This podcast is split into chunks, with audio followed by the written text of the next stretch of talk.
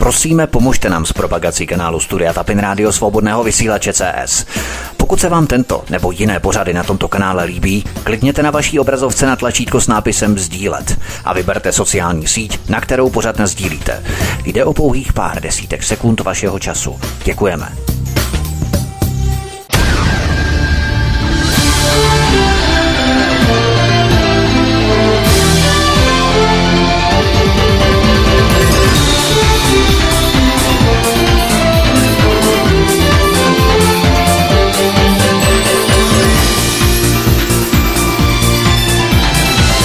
Krásný, dobrý večer, dámy a pánové, milí posluchači od mikrofonu svobodného vysílače nebo na kanále Odisí vás zdraví vítek. Jsme velmi rádi, že jste se k nám připojili i dnes, protože dnes tady přivítám po měsíci předsedkyni institutu Alenu Vytázkovou. Alenko, vítej, hezký večer, ahoj. Hezký večer vám všem.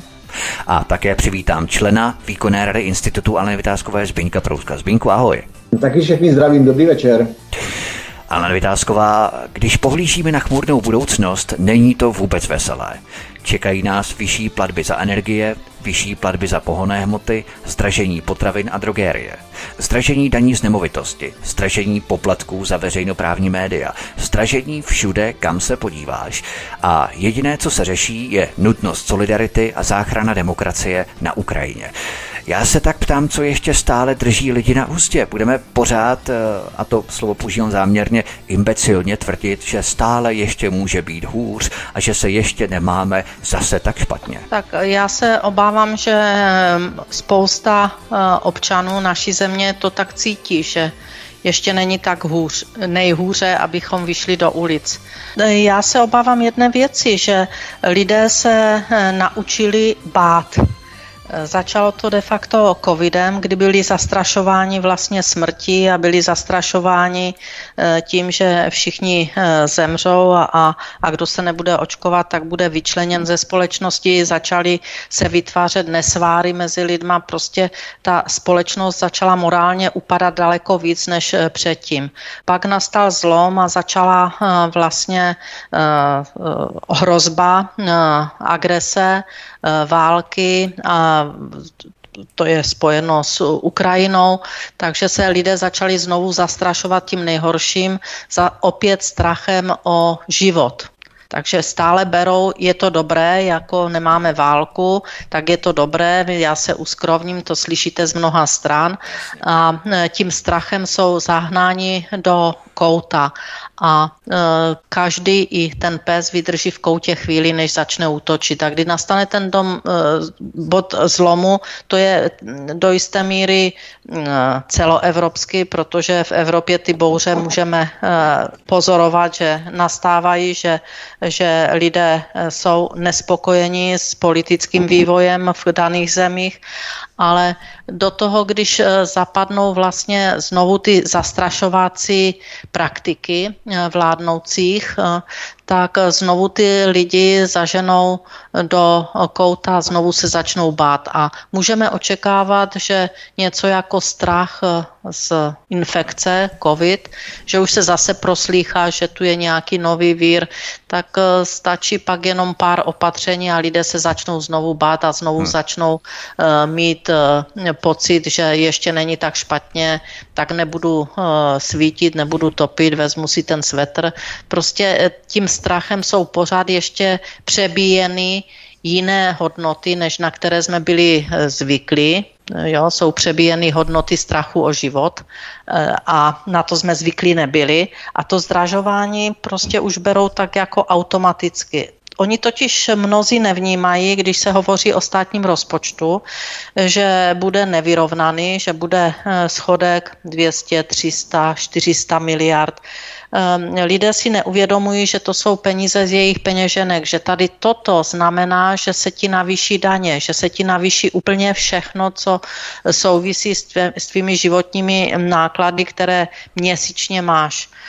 A toto si neuvědomují a proto slyšíte z mnohých stran a mě to nezajímá, co tam s tím rozpočtem dělají a, a mě to vůbec nezajímá. To, to, to se mě nedotýká. Dotýká se to každého z nás. Tak, to je velmi a... důležité, dotýká se to každého z nás a tady je opravdu vidět, jak se historie opakuje, protože strach vždycky byl za každého režimu, vždycky byl tím nejlepším prostředkem k ovládání lidí a zahnání těch radikálnějších skupin do kouta. Zbigněk Prousek, Česká televize plánuje navýšit výpalné v podobě koncesionářských poplatků, ale ještě navíc by měl koncesionářské výpalné platit každý vlastník mobilu nebo počítače. Úhrnem tedy každý. To samozřejmě vyvolává protireakci, protože zbídačení a schudlí lidé už nechtějí platit kolosu se sedmi miliardovým rozpočtem každý rok. Vnímáš to jako necitlivé a arrogantní přilévání do ohně v době, kdy v podstatě nemusí k tomuto docházet a oni přesto ještě tlačí stále více na pilu, jako kdyby chtěli vyvolat záměrně nějakou protireakci.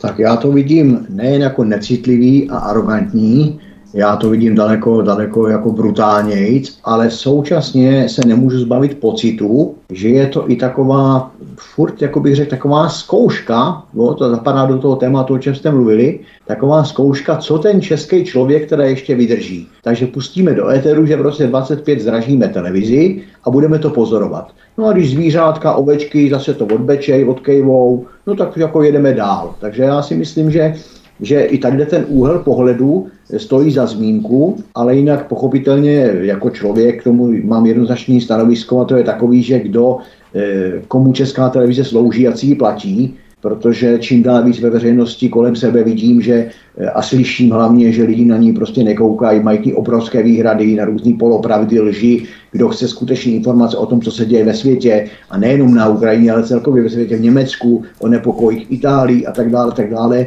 musí koukat na, na různý, na různý eh, neveřejnoprávní média. To znamená, že ta česká televize eh, v povědomí lidí je, že ne, nedává informace, co by měla, Navíc ale ještě úplně objektivně a spravedlivě přeci si musím platit jenom takovou službu, kterou využívám. Nemůžu prostě, já nevím, nemůže po mně přeci někdo chtít zaplatit něco, na co nekoukám, co nesleduju, co mě nezajímá, co ani si nepouštím. Jo, to je, mi to připadá takový za vlasy přitažený už stávající poplatek. Mi připadá za vlasy přitažený a navíc jsme v době, které teda nám vládnoucí elity pořád spou do hlavy digitalizaci a, a všechny možné formy kybernetizace a tak dále. Když přeci bychom uměli dneska udělat, kdo chce si tu ČT1 naladit, tak ať je to placený kanál a dá se úplně přesně udělat technicky to, aby co si zaplatím na to, abych koukal. Já k tomu nemám co dál říct, mi to připadá jenom další, další způsob, jak z lidí vytáhnout prachy a ještě to uzákonit, ale uzákonit něco jenom proto, že, že mám možnost to, to sledovat na počítači, na, na tabletu, v chytrým telefonu a tak podobně, no to já mám možnost, to bych taky mohl, já nevím, jít kolem benzinový pumpy a dát tam 10 korun paušálně, že mám možnost si koupit auto a brát vodní benzín, mi to připadá úplně nesmysl. Ale Vytázková zrovna nedávno NKU vydala zprávu, že Česko je nejrychleji zadluženou zemí z celé Evropy. Je to taková sugestivní a možná návodná otázka, ale přesto se tě na to zeptám. Vymůže si Česká televize a Český rozhlas autoritu podle vzorce čím více peněz, tím více pravdy? Tak to v žádném případě. Já bych možná ještě doplnila eh, Zbínka, protože jsem tam zaslechla, že vládnoucí elity Jo, to je takový uh, názor, takový že, ustálený že, termín, elity, že žádné elity nejsou. Že, že elity, takže to mě uh, trošku vyburcovalo, protože já uh, elity nevidím nejen u nás, ale i celosvětově uh, elity de facto dneska se vytrácejí a nejsou. Uh, tady tento svět, uh, můžu říct, že řídí psychopati. Uh, psychopat není nadávka to je nemoc. Když vezmete toho člověka na magnetickou rezonanci, nebo jak se ty přístroje všechny jmenují, eh, tak zjistíte, že ta porucha v mozku je, že on nemá empatie, on nemá pocit nějaké zodpovědnosti, on nemá pocit eh, sounáležitosti s tím národem, kterému eh, v jeho čele stojí. Proto se tu odehrávají ty hry nebo ty kroky, že se zdražuje a jak Zbigněk říkal a čeká se, co ovečky vydrží. Oni jsou psychopati, oni to vůbec nevnímají, že mají ovečky něco vydržet. Jim to je jedno, Oni tu sounáležitost a empatii s tím schudlým a, a e, vlastně zuboženým národem vůbec nemají. Oni ten pocit nemají, oni sledují jen svůj cíl.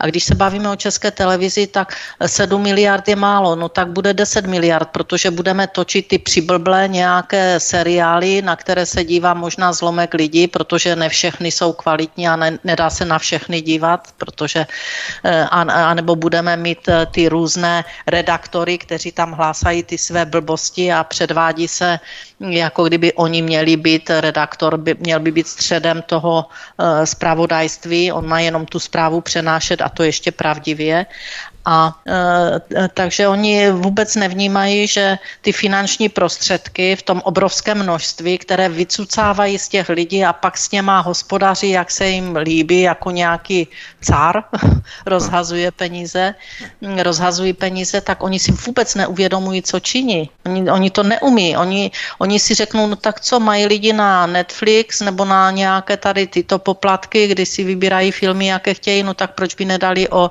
stovku nebo nebo o 50 korun nebo tak. o 200 korun více na uh, poplatek televize. Tak, ten rozdíl je asi takový, že Netflix no. je dobrovolný, zatímco česká televize ano. dobrovolná není. To je ten no. zásadní no. rozdíl. No, tak Ale ještě... si řeknou, když, si, když můžou dát tady, tak ať dají povinně Jasně. i nám. Tak. Ale vraťme se k té, k té krizi. Vedle reklamy na jogurty, šampóny nebo dámské vložky, tato samá mass média masírovala veřejnost s reklamou na další produkt, a to sice komunistického rozvědčíka na hradě. Jak je podle tebe možné do budoucna neutralizovat dosah těchto prorežimních vysílaček? Je to možné, nebo si máme zvykat na stále větší mediokracii? Protože lidé jaksi nevykazují vyšší rezistenci vůči této masáži. Mm, pokud budou povinné poplatky a oni budou zdarma za naše peníze dělat reklamu, kterou vůbec nikdo nechce, jako je třeba i to, co si e, sdělil, mít e, různé rozvědčíky ve vysokých funkcích a, a masírovat ty lidi touto podvědomou reklamou.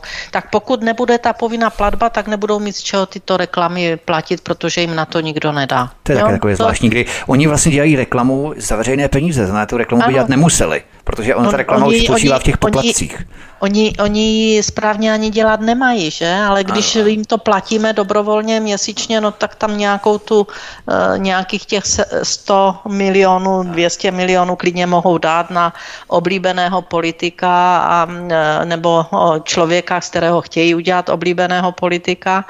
Eh, takže oni pak s tím um, umí takto hospodařit. Hmm. Když to vydělají dvakrát, vydělají dvakrát. Když, když, když to na tu zubní pastu, ta zubní pasta, ten výrobce ty peníze tam musí dát.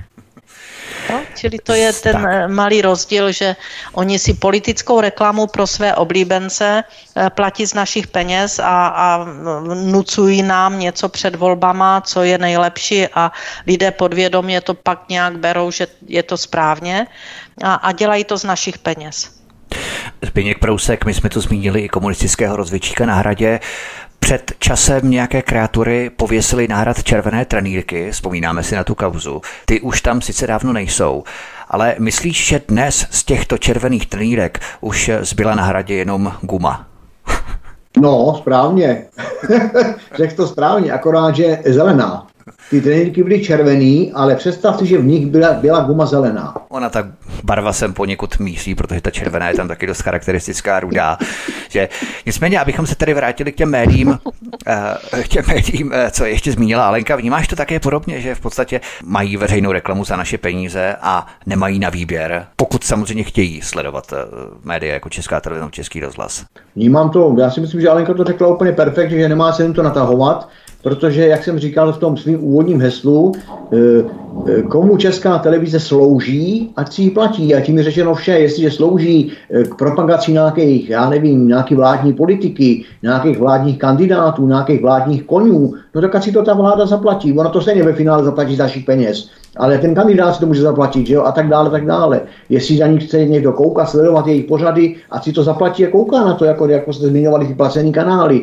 Ale já jsem, zásadně se mi příčí eh, paušální platba ně, eh, vůči nějakému subjektu, který v podstatě nevyužívám. Mně to připadá takový, nebál bych si říct, až protiústavní. Vypravme se tedy k dalšímu tématu. Alena Vytázková, eh, Přichází podzim a s ním energetické otázky. Lidé jsou neteční a ceny přemrštěné. Energie od ledna zřejmě podraží a to až o tisíce ročně. Odkaz číslo jedna v popise pořadu na kanále Odyssey. Jaká je tvoje prognóza na současnou sezónu ohledně plynu? Protože já se tě nebudu ptát na ropu, protože tvoje primární branže je plynárenství. Jaká je tedy tvá predikce? Bude sezóna ještě horší než ta minulá? Já si myslím, že nemusí být, že cena plynu klidně může i klesat a ten důvod není proto, že, že bychom měli jiný plyn, eh, který by byl levnější, jako dodávky do České republiky, eh, ale že je i podstatně nižší spotřeba, protože spousta firm, která Eh, ve velkém spotřebovávala plyn, eh, tak ukončila svoji výrobu, takže tím směrem klesla spotřeba. A na druhé straně to není jen v České republice, ale i v zemích EU, kdy mnohé firmy z důvodu vysokých cen energií se eh, stěhovaly vlastně do zahraničí, především na, do, na azijský, na americký trh, na azijský trh, takže ta spotřeba do jisté míry klesla to má zásadní vliv. A pak musíme vidět, že když klesne spotřeba a ten objem eh, je v nějaké množství, tak eh, může klesnout i jeho cena. Takže já neočekávám, že by měla razantně vzrůst cena. A navíc vidíme, že u nás ten jeden z hlavních dodavatelů Inoji, že je dneska de facto maďarská firma, že ji vlastní Maďaři, jo, ať, ať si uvědomíme, koupili od Němců. Eh, a Maďaři ten plyn mají zajištěn, eh, mají ruský plyn, tak určitě mají zájem, aby prosperovala jejich Inoji i v České republice, takže kdyby bylo nejhůř, tak si myslím, že, že Maďaři nenechají eh, své Inoji v Česku padnout z nějakých důvodů i ekonomických vždycky. To znamená, tak že my budeme, musíme... já tě přerušuju, to znamená, že my budeme brát proxy plyn přes Maďarsko z Ruska v podstatě. To je tunel, jak si překladiště je Maďarsko a my budeme brát plyn z Ruska, takže já, nebudeme na suchu. Já, já, já to spíš eh, beru, aby posluchači si uvědomili, že Inoji dneska patří Maďarům a všichni, kteří Jasně. sledují alternativní a i jiné zdroje, tak vědí, že Ma- Maďaři uh, spolupracují na dodávkách plynu i s Tureckem. Turecko se se má stát a myslím, že to bylo před pár dny odsouhlašeno v, jak prezidentem Erdoganem, tak Putinem, že měli nějaké společné jednání eh, na, eh, v Soči a e, tam určitě byl potvrzen i budování největšího hubu, čili toho uzlu plynárenského, že, že bude v Turecku.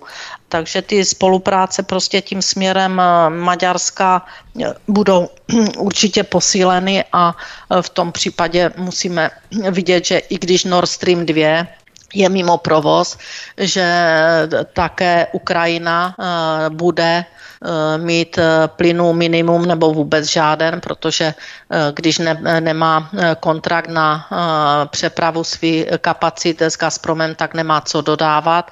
Takže i když z této strany ten plyn nebude, tak bude zase z jiných stran a samozřejmě i ten skapalněný, na které se budovaly terminály a budují. Sice je to taková legrace, když tou lodičkou yeah. přivezou ty kubíky no, a nemohou ani do toho, k tomu terminálu připojit plout a musí se přečerpávat eh, do menších lodiček a, a přivážet, takže je to taková legrace. Eh, nicméně eh, už nehovořím o ekologii a dopad na ekologii tady toto čarování se skapalněným zemním plynem, když tu byly vybudovány systémy. Takže já se neobávám, že, že by mělo dojít k nějakým markantním zvýšením cen plynu. A co se týká elektrické energie, není jediný důvod. Byly to pouze machinace obchodníků a to i de facto s tím plynem, že samozřejmě, teď víte, že jsme nakupovali a nakupujeme ještě z Německa plyn a ten plyn byl nakupován z, z Ruska a byl jenom nám přeprodán za čtyřnásobné nebo xnásobné ceny, takže se stále jenom jednalo, že obchodníci si namastili kapsu. Stejně, stejně to je s elektrickou energií. Víte, že největší producent v Česku elektrické energie je ČES, měl enormní zisky v letošním roce, největší, jaké kdy měl, takže hmm. vydělával tady na těchto vysokých cenách, které jsme měli bez zesporu nejvyšší v eh, zemích Evropské unie, eh, s dopadem samozřejmě na naše firmy a občany. A ten příští rok, jak už se trošinku objevuje, že budou ceny elektřiny vyšší, že končí zastropování pro mnohé, tak samozřejmě, když měli zastropováno na něco a budou eh, uzavírat jiné smlouvy, tak bude záležet, jak dodavatel s něma smlouvu zavře, eh, uzavře, jak nechá zastropování eh, stát, jak, jestli zastropování se zruší, dále jakým způsobem se postaví stát k platbě za obnovitelné zdroje, čili za tu zelenou energii, což bylo zrušeno v letošním roce ta částečná platba, protože eh, zbytek doplácel vždycky stát těch eh, zhruba polovinu, 20 miliard platil eh, zákazník, čili občané a firmy a 20 miliard zhruba, říkám zhruba, není to přesné číslo, doplácel stát ze státního rozpočtu, teď v, tě, v té krizi to převzal všechno na sebe, teď chce část znovu vrátit na občany a na firmy, rozhoduje o tom pan ministr financí a průmyslu, jakým způsobem se k tomu postaví od nového roku, tak to uvidíme v krátké době, možná, že to bude o něco dřív, ale do konce letošního roku by platby za zelenou energii neměly eh, být v našich účtech.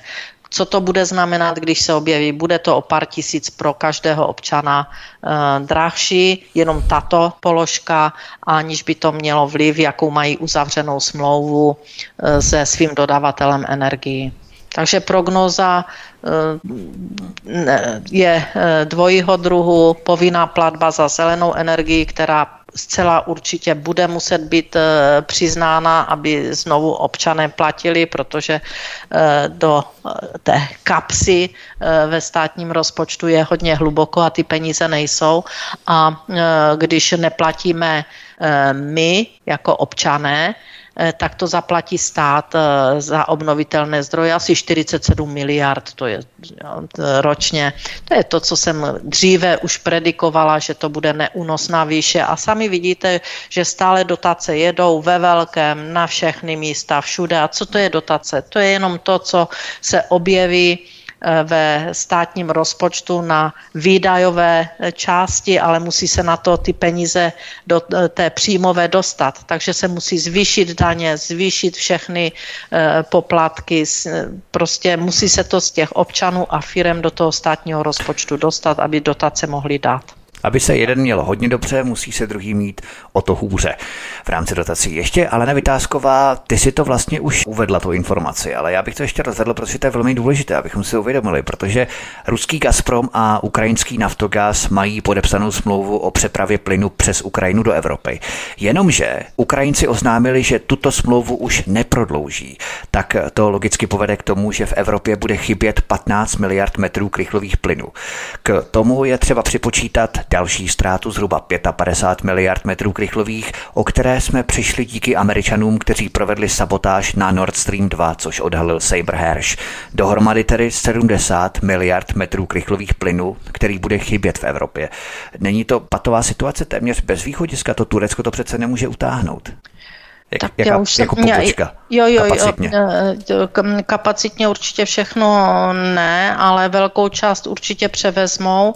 Už nebude to hlavní obchodování nebo jedno z hlavních obchodování v Německu, ale bude teda Turecko.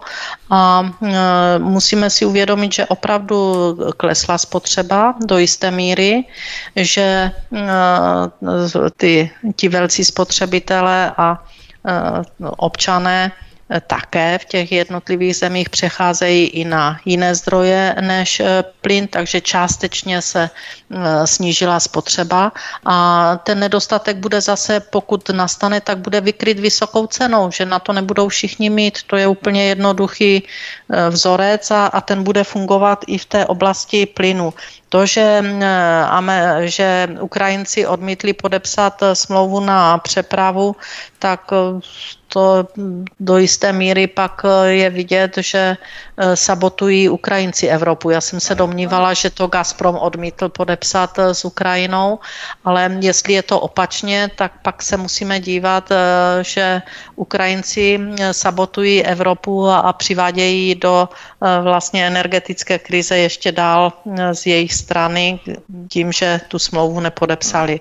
Já jsem žila v domněnce, že to nepodepsal Gazprom další přepravu. Já, abych tedy byl korektní, nevím hmm. stoprocentně, jestli to byli Ukrajinci. Jo. Donesl jsem mi ta informace, že to byli Ukrajinci, kteří to neprodlužují, což znamená, že oni v podstatě mají Evropu jako rukojmí, kdy možná budou podmiňovat eh, prodloužením té smlouvy další dodávky zbraní z Evropy a pokud nebudou zbraně, tak nepodepíšeme smlouvu s Gazpromem o přepravu plynu přes nás. Jo? Takže je taková jako patová situace a v podstatě vydírání.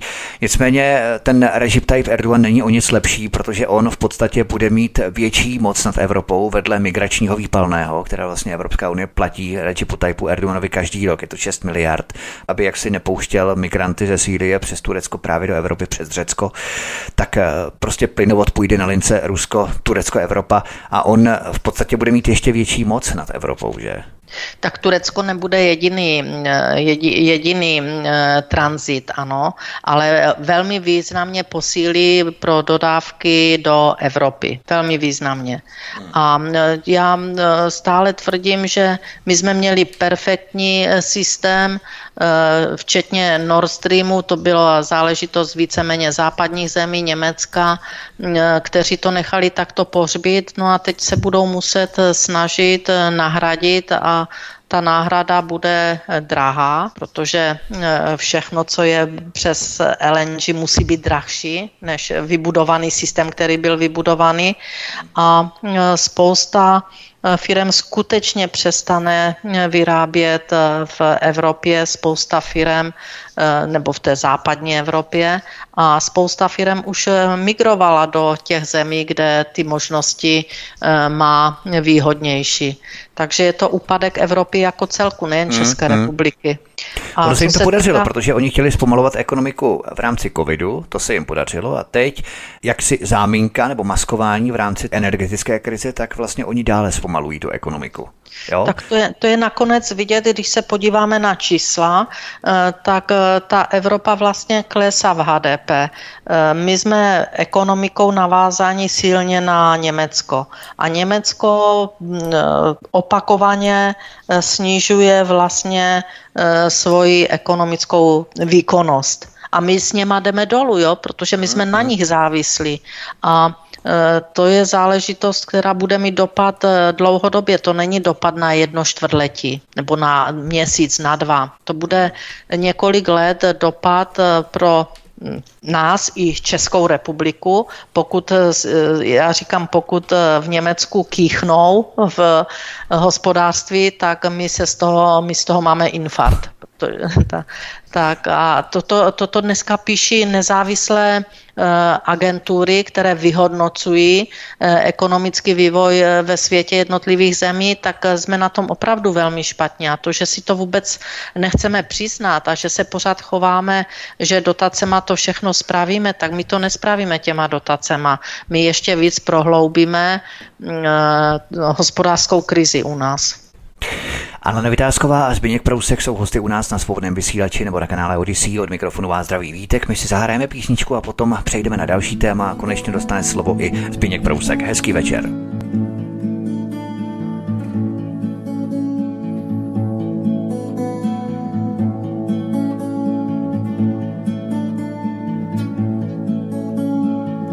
Už nemusím se vracet v čase, už mám svýho anděla. Když políbil jsem tě já na rty, snad se trochu styděla. Ty jsi světlem mého srdce, si můj strážný anděl. Já volám, si můj strážný anděl, co nenechá mě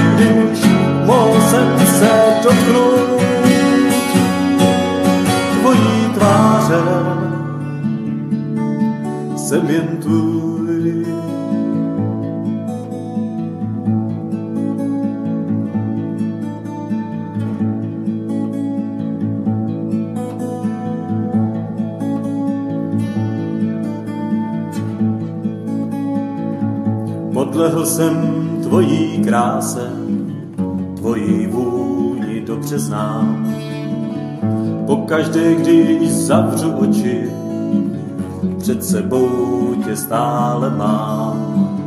Ty jsi středem mého bytí, jsi můj strážný anděl. Já volám, jsi můj strážný anděl, co nenechá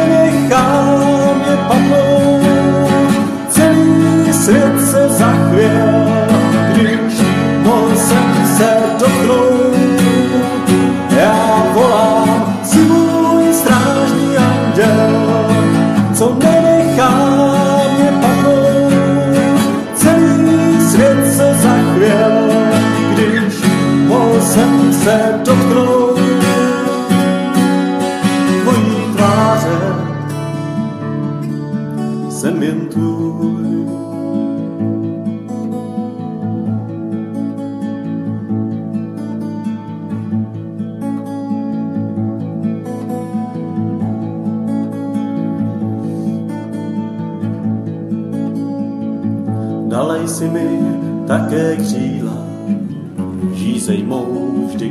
uhasíš. Dívám se rád do tvých očí, láskou mě vždy nakazíš. Proto zpívám tuhle píseň, že jsi můj strážný anděl. Já volám, jsi můj strážný anděl, co nenechá mě padnout. Celý svět se zachvěl, se dotknout. Já volám, jsi můj strážný anděl, co nenechá mě padnout. Celý svět se zachvěl, když mohl jsem se dotknout.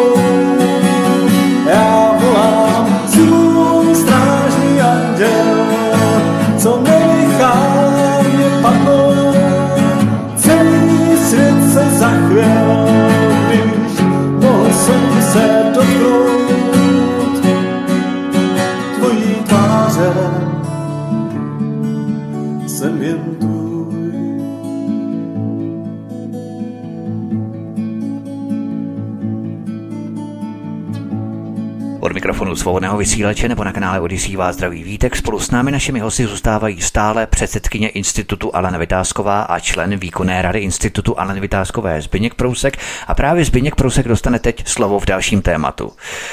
Vláda prosazuje takzvaný konsolidační balíček. Ten je samozřejmě primárně určený k tomu, aby z nás vyždímali ještě poslední haléře, které nám zbývají. Jednoduše oholit občany až na kost. Znovu cituji zprávu NKU, že Česko je nejrychleji zadluženou zemí v celé Evropě. Jaké zásadní věci bys Zbyňku vytkl pěti mafii, která nasadila tento kurz konsolidačního balíčku, abychom byli konkrétní, kde hledat úspory a příjmy, než v tom nejstupidnějším způsobu, kterým je neustálé zvedání daní. Vítku, to je, to je strašně pro mě, jako zaprvé nejsem žádný odborník, ale i z toho laického pohledu si myslím, že jestliže je cíl likvidovat suverenitu a ekonomickou samostatnost republiky, tak nemůžeme hledat někde nějaký trošky záchrany. Jo, já si myslím, že tady to všechno, co se děje, to není ani smůla, to není ani nějaká náhoda. Já si myslím, že to je cíl. V podstatě, jak jste se tam s Alenkou bavili o o tom, jak bych to řekl, že ta Evropa klesá a tak dále. My jsme prostě v podstatě už ta, já tu, já tu republiku vnímám tak, že to je takový velikánský, vyfouklý vajíčko, už jenom ta skořápka, to znamená už je taková ta státní, jakási státní hranice, říká se tomu Česká republika, ale uvnitř té vyfouklé skořápky, jak to známe z velikonočních vajíček, není nic. E, to taky konec konců koresponduje s tím, že jsme se ustali jen takovým a takhle ještě tu skořápku v podstatě za sebou tahá jakási slepička, která je pro nás Německo. V okamžiku, kdy, e, nebo si můžeme představit jako auto a vlek, v okamžiku, kdy to auto klesá, propadá se někam do bažin, tak pochopitelně i ten vlek se propadá do bažin. Čili jestliže Německo eh, klesá, jako klesá celá Evropa, protože on celý ten model Evropské unie, podle mě to je chcípající kobila, která eh, dříve nebo později prostě chcípne a bohužel my chcípneme s tím, ale já i si myslím, že to všechno, že to všechno je opravdu cíl. Takové, jsou takové, ano, takové všeobecné, pojďme konkrétně tedy k tomu konsolidačnímu balíčku. Co bys vytkl konkrétně v rámci toho úsporného opatření, takzvaného úsporného opatření?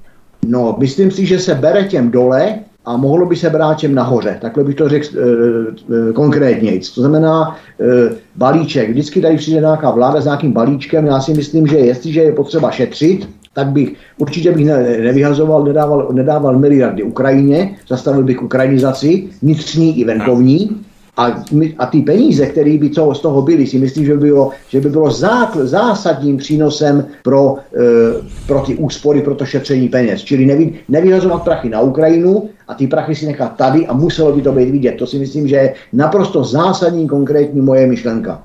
Alena Vytázková, vedle zprávy MKU o Česku jako o nejrychleji zadlužené zemi v Evropě, tu máme další hodnocení, dokonce samotného mainstreamu a tady stačí jenom nadpis. Evropa se zvedá z krize, v Česku naopak hrozí pád do chudoby. Odkaz číslo dva v popise pořadu na Odyssey. To je výsledek vládnutí pěti mafie, zatímco ostatní Evropa se jaksi zvedá, tak u nás pořád hajl sláva Ukrajině. Kdyby si ty tedy našla ty základní opatření v rámci toho konsolidačního balíčku, v rámci úspor a příjmů do státní pokladny, než jenom eh, otrocké, technické, jaksi stupidní zvedání daní? Zvedání daní je zásadní problém, to není řešení. Eh, tady v této oblasti je nutné především snížit výdaje.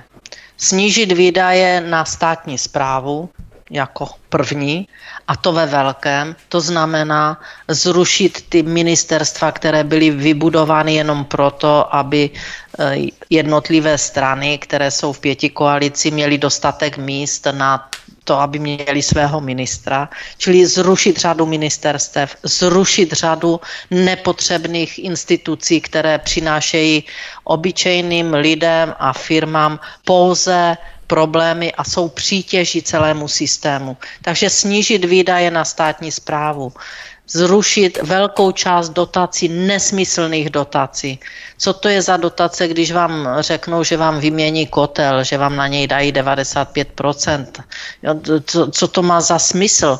Hmm. Takže zásadně snížit výdaje na státní zprávu, zrušit dotace a nemusíme hovořit o rozpočtu s propadem 300 miliard, ale možná se dostaneme na vyrovnaný rozpočet. Pak stačí několik opatření proti vývozu dividendy z České republiky, zdanění bank. Prostě v této oblasti udělat zásah, který v tom státním rozpočtu přinese finanční prostředky v té příjmové stránce, aniž by poškodil občany a firmy. Teď jsem řekla vývoz dividendy. Když to vezmete, tak velká, to je jedna oblast, kdy se můžeme bavit o tom, do jaké míry dividendu vyvést a co investovat tady, protože vidíme, že je po, pod investování například v oblasti eh, vody, že se všechno to, co ty zahraniční firmy tady vydělají, tak okamžitě do nuly jde eh, pryč a investice do této oblasti zůstávají opět na uh, municipalitách. Takže uh, to jsou změny nebo to jsou zásahy, které přinesou snížení deficitu státního rozpočtu bez zásahu do daní a snížit výdaje státního rozpočtu se je lepší, než ty výdaje nesnižovat a stále je navyšovat a vybírat do nekonečna uměle vytvořené daně za cokoliv, co občan potřebuje ke svému životu. Přece je absolutně nestoudné to, co se teď připravuje a co zjevně proběhne, daně z nemovitosti. Já vím, že mnoho lidí se zasmě řekne, dobře, jich ta, dobře jim tak, co mají, já nevím, nějakou nemovitost, anebo mají nějaký rodinný domek. Ale oni si musí uvědomit, že se to bude týkat i těch, kteří mají hypotéky, kteří mají e, své vlastní bydlení, tak i tam se zvýší jejich daň z této nemovitosti nemovitosti z toho bytu. A to si myslím, že je opravdu zločin na našich eh, občanech, protože si na ty peníze již jednou vydělali a tyto peníze již jednou zdanili a teď by měl být ten růst tak obrovský eh, zdanění, jenom aby se dosáhly další a další příjmy do státního rozpočtu, které pak psychopatičtí neodborníci rozhazují plnými hrstmi na nesmyslné výdaje státu, které nikdo z občanů nepotřebuje. Tak, navíc v rámci daně z nemovitosti dosáhnou i na podnájemce, protože majitelé bytů, majitelé nemovitostí to samozřejmě promítnou do té ceny. Ano, ano, to, to, je, to je jedna ze zásadních věcí. A pak se, připravu, pak se připravuje e, daň, o které se už hovoří běžně, ta je, se připravuje v Evropské unii, taky ve stá, stádu e, psychopatů, protože to nemohou být lidé, kteří, kteří mají empatie k jednotlivým národům, tak se připravuje takzvaná takzvaná uhlíková daň, kdy se bude, má platit za to, že používáte nějaké topení, které, které řeknou, že je neekologické, tak vám to zvýší daň a pak energetické štítky, že ten váš dům je starý a, a, a teda ho nemáte správně, eh, nemáte správný energetický štítek, ten si musíte nechat udělat. Bez, eh, to bude zase, já nevím, 5, 10, 15, 20 tisíc, to bude nějaký poplatek. No musíš tu nemovitost zateplit hlavně. A, zateplit, no, aby si ten štítek mohla získat ten nižší, lepší. Ano, jo? Ano, ano. Takže ne 20 tisíc, ale 200, 400 no, tisíc na zateplení. No dejme, ne, dejme tomu, že má někdo, že si zateplil, protože šetřil, tak stejně ten štítek si musí udělat. A teď, no. Eh, teď eh, když eh, si objednáte toho odborníka, tak on vám řekne, nemáte to, nemáte ono, máte štítek, já nevím, té nejhorší kvality a vy mu, budete muset, pokud nemáte peníze na to zateplení, protože ne každý bude mít v nějaké době, tak budete platit tak vysokou daň, že, že prostě to nemáte vůbec z čeho zaplatit. Mm. Takže to znamená to je... lidi odrbat o nemovitosti, to je ten hlavní ano, účel. Ano, eh, ano. Banky, aby měly banky co nejvíce pozemků a nemovitostí, aby lidi neměli nic, aby bydleli v podnájmech, aby se ožebračili úplně až na kost. Ještě Zbigněk Prousek v rámci tohoto tématu s tím koresponduje i další zpráva, zatímco Chorvatsko od začátku roku 2020 do konce Loňska vyrostlo o 10,7%, výkon české ekonomiky za tu dobu o 1% spadl klesl.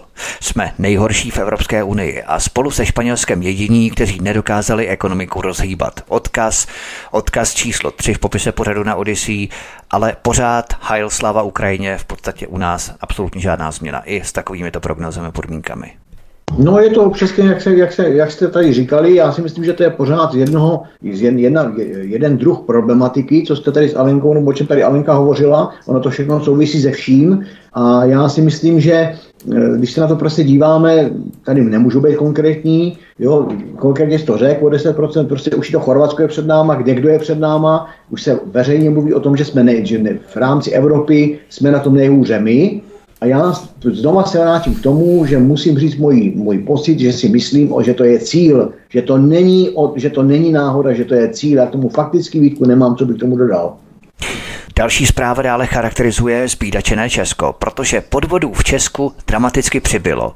Nárůst o alarmujících 81%. Odkaz číslo 4 v popise pořadu na Odyssey.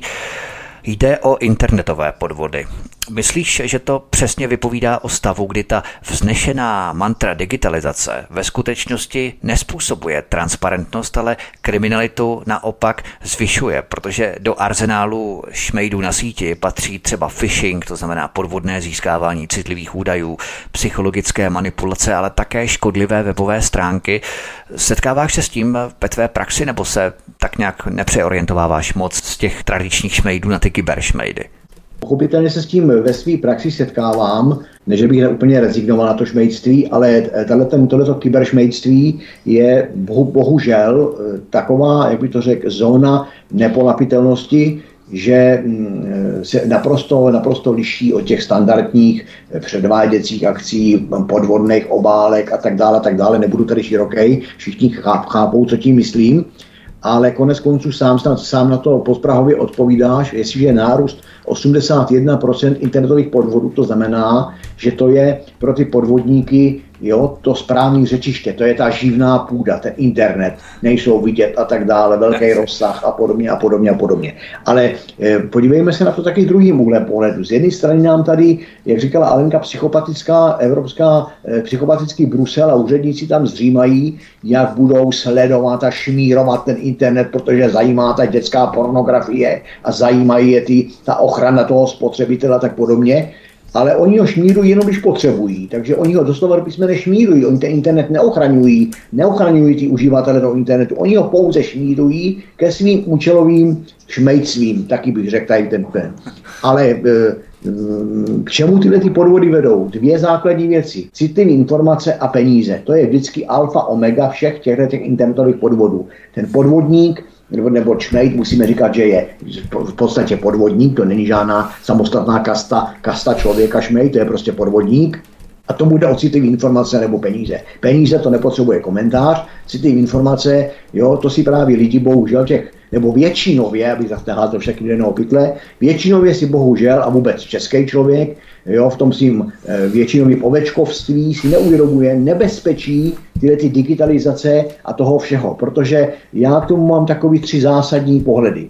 V celém tom elektronickém světě, celá ta slavná automatizace, digitalizace, kybernetizace, nebo jak tomu budeme říkat, kterou nám v podstatě každý den až fanaticky podsouvají, vnucují ti naši, ti naši takzvaní mocipáni, já vnímám jenom jako zájem a nástroj politicko-mocenských e, subjektů, politicko-mocenských síl ke šmírování všech, všeho a všude. Když si umím velmi dobře představit možnosti, nebo vůbec spíš dopady zneužívání těch vyšmírovaných informací, a to je mimo jiné právě potom to zdražování a tak dále, a tak dále, nebo součást tady, těch, tady ty politiky, protože ti moci páni přesně vědí, kolik mají lidí peněz na účtech, kolik kde co vlastní. Ta digitalizace k tomu jedním, jedním tlačítkem Enter zjistí, kolik je u nás nemovitostí takových, Ačkových, Bčkových, Cčkových a tak dále, a tak dále. Zase znova říkám, nebudu široký, jenom, jenom se snažím dovysvětlit to, vyš, ten můj pojem vyšmírovávání informací.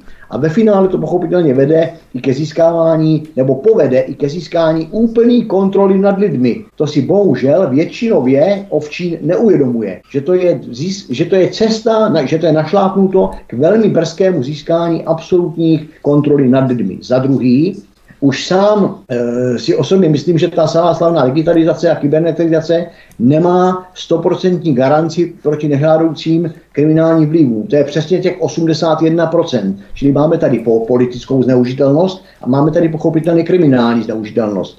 Protože e, tak, jak, ty, jak se tam ty data pohybují, řekněme elektronicky, nikdo vám dneska nezaručí, nikdo vám nezaručí právě únik a to je těch 81% a bohužel to není 1% únik, to je 80% únik. A nemůžeme tady vůbec kvákat o tom, nebo nemůžeme vůbec tady zmiňovat to, co kváká dneska někteří vyšetřovatelé policie a podobně, že to je důsledek, eh, jak oni tomu říkají, ne, nepřiměřené opatrnosti. Jo? To, tomu bych se dostal, to bych se zase rozčílil, tak to nechám být. Čili eh, dostáváme se k tomu, že jeden šikovný hacker eh, vyleze na svět boží a celá ta slavná digitalizace a kybernetizace je v tom okamžiku v totálně v a citlivá nebo osobní data lidí, nebo dokonce i jejich peníze jsou prolomena, zneužita, nebo, nebo dokonce zcizena. Takové a taková je realita. A třetí, můj poslední pohled na ten, na ten problém je ten, že, e, e, jak bych to řekl, mm, že z jedné strany nám tady, nám tady stát, budeme říkat klidně stát, jak jsem už zmiňoval, vnucuje kybernetické digitalizaci pro časy, no protože ji potřebuje. Ten stát ji potřebuje, ty lidi ani ne. Ty lidi jsou, eh, se k tomu dostávají díky svým vlastnímu pohodlí a díky tomu, že nechtějí myslet. Ale chci se dostat teďka taky k tomu, že, že ten samý stát, co nás do té kybernetizace a digitalizace tak strašně vnucuje, potom úplně strašně selhává přitom, když je, když je ta digitalizace zneužita. Čili eh, ty tady říkáš číslo 81%, tak kde je teda z těch 81% 79% pachatelů policií odhaleno, kde je jim ta trestná činnost prokázána a kde jsou, kde jsou obviněni z nějaké konkrétní trestné činnosti? No nejsou protože selhává český stát v ochraně obecně a pochopitelně ministrem Rakušanem Hrdině vedená udatná policie, a to zase vím z praxe, v těle těch digitálních podvodech je téměř bezzubá. Eh, ty eh, ta policie to neumí odhalovat, neumí to dokumentovat, neumí to vyšetřit. Ty, ty toky peněz plynou někam do zemí, jak se říká, třetího světa a tak dále a tak dále. Čili dostaneme se k tomu, že policie krom tiskání demonstrantů a lítání s majákama je tady, tady v těch opravdu, v těch, jak by to řekl, v těch policejních policejních metodách na vysoký úrovni je v podstatě bezmocná. A otázkou je, jestli to neumí, anebo to dokonce ani nechce umět, a nebo dokonce, jestli to ani nesmí umět. To už je taková vyšší dívčí.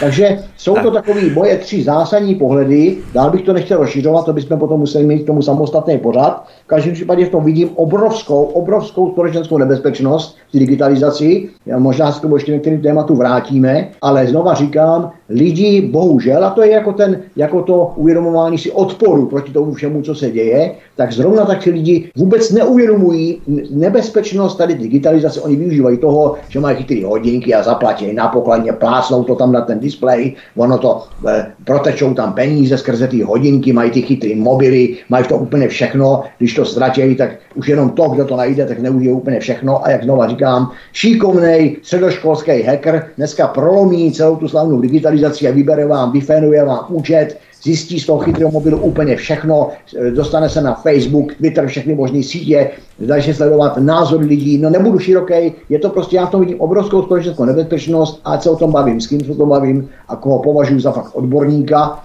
tak mi řekne, že nikdo vám nezaručí stoprocentní ochranu, řeknu v uvozovkách, internetových dat. Připomeňme si téma, které se snaží mass media překreslit kupou dalšího balastu a nánosu, jenom proto, aby se lidé nesoustředili na podstatná bezpečnostní rizika. Ale Nevytázková v Plzni Lobzích byla před několika týdny znásilněná 15-letá dívka. Pachatelem byl Ukrajinec, který dívku svázal, znásilnil, pobodal a potom hodil ze srázu. Odkaz číslo 5 v popise pořadu na Odyssey. Jaké dozvuky má podle tebe ta kauza? Protože Rakušan místo toho, aby vyjádřil pochopení dívce a podporu její rodině, tak začal pořvávat na ostatní, co si vůbec dovolují o tom hovořit a vkládat to do širšího rámce. Myslíš, že mass media opět zapracovala a rafinovaně tu kauzu zametla pod koberec? Tak o tom vůbec nepochybuji, protože e, vidíte, že to najednou utichlo. Já jsem někde zaznamenala, že no.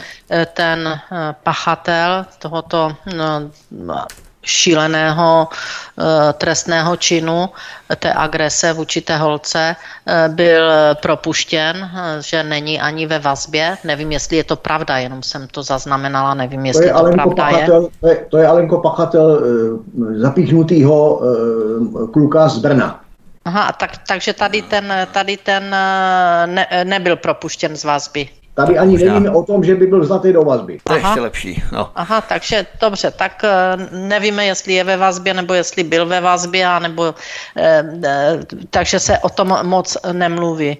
Eh, samozřejmě nemůžeme se snažit o kolektivní vinu. Jako občan já nesouhlasím s kolektivní vinou, i když vidíte, že mnoho politiků kolektivní vinu na jiné národnosti uvaluje, tak tady já to nevidím. Nicméně eh, bylo to zameteno eh, pod koberec, aspoň mediálně se o tom nehovoří a tento zločin by měl být náležitě potrestán a mě třeba velmi překvapilo, že pan prezident nějakou dívenku, kterou někdo poplival ve škole, tak se jí omlouval na hradě a tady nic, tady prostě mlčí. Tady prostě ta rodina s tou to na, bude mít následky do konce života. Tam žádné očkodnění prostě nepomůže. Ta holka už nebude mít nikdy normální život. Ještě jsem navíc někde četla, že jí dokonce zdevastoval obličej, že, že jak ji mlátil. Jo, tak, tak nevím, do jaké míry bude mít ještě fyzické následky a jak dlouho, ale psychické bude mít po celý život, navždy. Eh, pod tak hrůzném činu, kdy se jí snažil zavraždit, hodit do pytle a, a e, počítal s tím, že je mrtvá. A ona předstírala, že je mrtvá. A to prošlo tak prostě nějak klidně, tiše, zamest. Je to hanebné e, jak vůči našim občanům, že se ne, nedovídáme, co se ve skutečnosti stalo, jak s pachatelem bude naloženo. A Eh, to si myslím, že by eh, orgány, které jsou za to zodpovědné, včetně pana prezidenta, protože když se hlásí eh, k takovým věcem, jako je nějaká mezi dětma nějaká já nevím, šikana, protože vlivnout na někoho je, je, je šikana, tak by to musel řešit neustále ze všema, protože té šikany ve školách je hromady ale tady toto se nevyjádřil nikdo, jo, prostě to nějak v klidu, tak rychle zamest, zapomeňte, ale zapomenout nejde. Hmm. A pak následuje nějaká uh, roztržka, nevím, co, co se stalo, jak ten eh, pán zastavil a zmlátil dvě Ukrajinky a jsou k tomu rozporu plné uh, názory, že snad byli opíle, nebyli, že on, uh, jo, tak ten skončil ve vazbě. Ten, ten je prostě ve vazbě, já neříkám, já nehodnotím, jestli tam má nebo nemá být, protože ten případ neznáme, ale byl to Čech, ke kterému se postavila eh, česká justice takto, že skončil ve vazbě, eh, že tam vyfackal eh, dvě ženy, jestli důvodně, bezdůvodně, nevím, ale prostě ať to bylo důvodně, tak se to nedělá. A tady se prostě stane zločin, a jestli ten pán neskončil ve vazbě, no tak pak teda si myslím, že je to úplně selhání justice, ale to by nebylo poprvé. Zbigněk Prousek, jak tato kauza rezonovala podle tebe veřejném prostoru? Protože v pražské hostivaři se pár dní na to přihodil další incident, kdy Ukrajinec honil ženu po poli. Logicky asi ne proto, aby si snídal kávu se zákuskem. Nicméně zase nějaký Čech, a o tom hovořila právě Alenka, zbyl dvě Ukrajinky. Přitom tato kauza byla také poněkud zvláštní, protože oni, a to jsem tak zaznamenal informaci, nevím, jestli to je pravda, ale ty dvě Ukrajinky byly v jeho autě. Takže to nebyly nějaké náhodné kolem jdoucí. Jo? Na mě to prostě dělá dojem, já se můžu pomoct, na mě to dělá dojem agentur, které vyrábějí tyto incidenty na klíč pro zadavatele, který se snaží rozhicovat na obou stranách nějaké emoce, evidentně. Tak já to vemu, já to vemu postupně, protože jste tady řekli strašně moc, strašně moc věcí, abych se v to nestratil. Takových pět, takových jenom pět opravdu zkrátkovitých eh, poznámek. V první řadě to, co říkal Alenka, ta vazba, tak eh, z hlediska toho chlapa, těch Ukrajinek, jenom tady pro, pro naše posluchače, ani ne tak pro nás, řeknu, že důvodem vazby jsou jenom dva. A to jeden důvod je to, že ten podezřelý eh, hrozí, že uprchne nebo se bude skrývat. To těžko někdo z Čech, kde má veškerý majetek, rodinu a podobně, někam uprchne a za druhý obava, že bude tu trestnou činnost opakovat. Jo? Takže to je jenom, aby, aby naši posluchači věděli, proč ten člověk byl zatý do vazby a v tom žádný vazemní důvody tady vůbec nevidím. Pa, já pardon, se... pardon, a ještě ta třetí ovlivňovat svědky. No jasně, to je taková klasika, to je taková klasika. Tak, oni jsou tři důvody vazby, jo? Jako, abych, abych, to, abych toto. Takže to je tohle. To za, za, další moje poznámka, že kdyby to, co udělal ten Ukrajinec s tou 15-letou dívenkou, udělal Rus, tak by nám to tady masírovala média 24 lomeno 7, když to jo, takhle řeknu.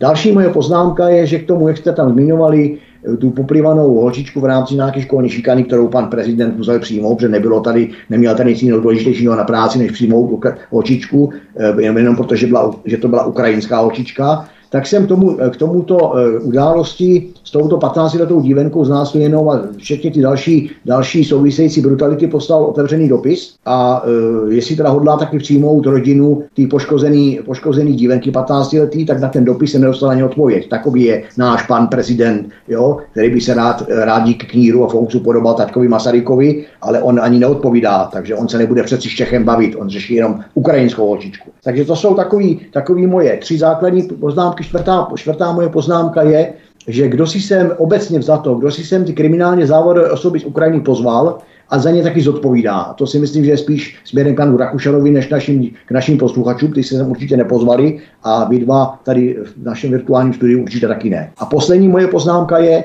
že, si, že mám, jsem názoru, že kriminalita Ukrajinců neskončí tím, že provládní média nám je budou cíleně zatajovat. Myslím si, že ba naopak. Čili to je můj, mých pět poznámek v rámci pokynu být stručný. Ale Vytázková a Zbigněk Prousek jsou hosty u nás na svobodném vysílači nebo na kanále Odisí. My si zahrajeme písničku a potom vstoupíme do poslední části našeho povídání, ve kterém probereme další zbylá témata. Hezký večer.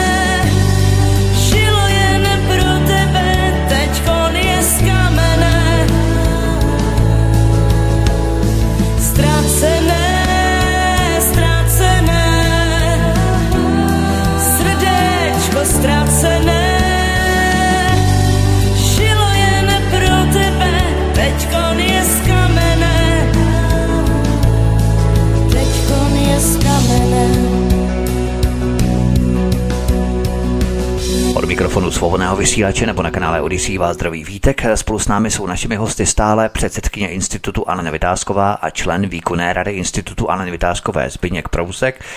Pojďme na další lehce úsměvné téma. Zbyněk Prousek.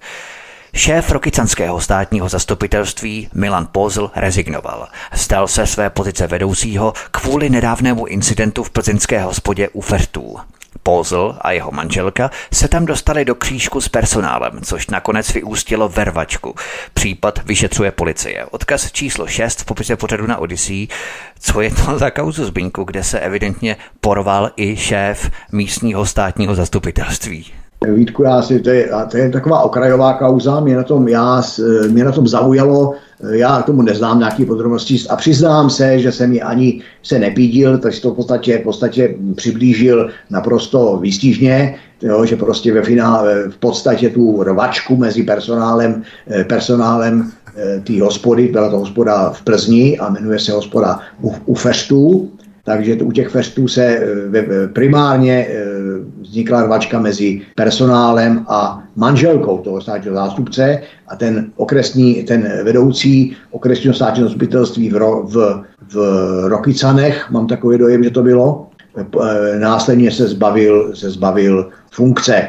Ale já bych tady zase uvedl správně. Za prvé ten případ mi si myslím, že se přímo hodí, jo, přímo se hodí srovnat s bílými šatičkami hrdiné paní Bradáčové, aby, aby bylo vidět, jaký má teda materiál, který pořád hájí a ochraňuje, jak to, jak to zastupitelství státní perfektně funguje a jaký státní zástupci nebo jak, jak, jakých morálních a mravních kvalit máme státní zástupce, kteří mají trestnou činnost stíhat a oni sami dělají. Kdyby to udělal normální smrtelník, dostane paragraf vytržnictví a ani by, ani by, ani by neklik. Tady je to prostě okresní státní zástupce. Tak já jsem jenom víceméně e, chtěl vypíchnout tady tu skutečnost, že přeci jenom e, jsou určitý lidi, kteří by se měli chovat nad jak bych to řekl, nad, nad, tu obvyklost nás, řadových občanů. To je jedna věc. Druhá věc, co jsem chtěl vypíchnout pro naše posluchače, kdyby se to informací setkali, že on se sice vzdal pozice, ale nikoli pozice státního zástupce. On se pouze vzdal pozice vedoucího státního zástupce. To znamená, že on dál zůstává Eh,